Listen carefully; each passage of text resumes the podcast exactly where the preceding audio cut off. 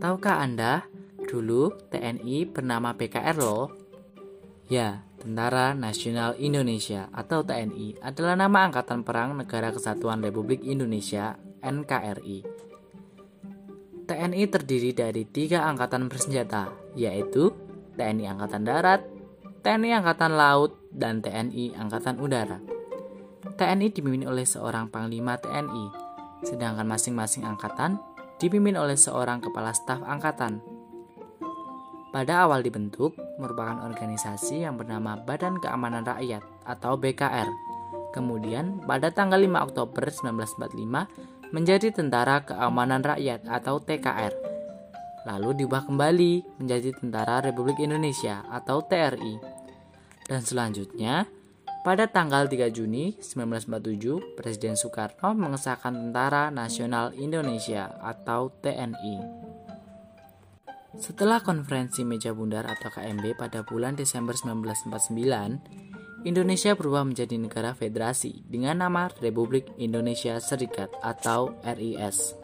Sejalan dengan itu, maka dibentuk pula Angkatan Perang RIS atau APRIS yang merupakan gabungan antara TNI dan KNIL.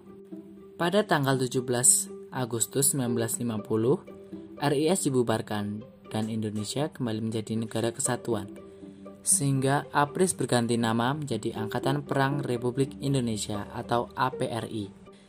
Pada tahun 1962 dilakukan upaya penyatuan antara Angkatan Perang dan Kepolisian Negara menjadi sebuah organisasi yang bernama Angkatan Bersenjata Republik Indonesia atau ABRI. Penyatuan satu komando ini dilakukan dengan tujuan untuk mencapai efektivitas dan efisiensi dalam melaksanakan perannya dan menjauhkan pengaruh dari kelompok politik tertentu. Pada tahun 1998 terjadi perubahan situasi politik di Indonesia. Perubahan tersebut berpengaruh juga terhadap keberadaan ABRI.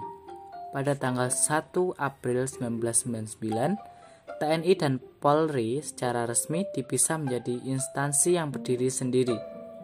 Sebutan ABRI sebagai tentara dikembangkan menjadi TNI sehingga Panglima ABRI menjadi Panglima TNI. Setiap tahun, Dirgahayu TNI ini selalu diperingati pada tanggal 5 Oktober, sesuai dengan awal berdirinya sebelum berganti nama menjadi TNI.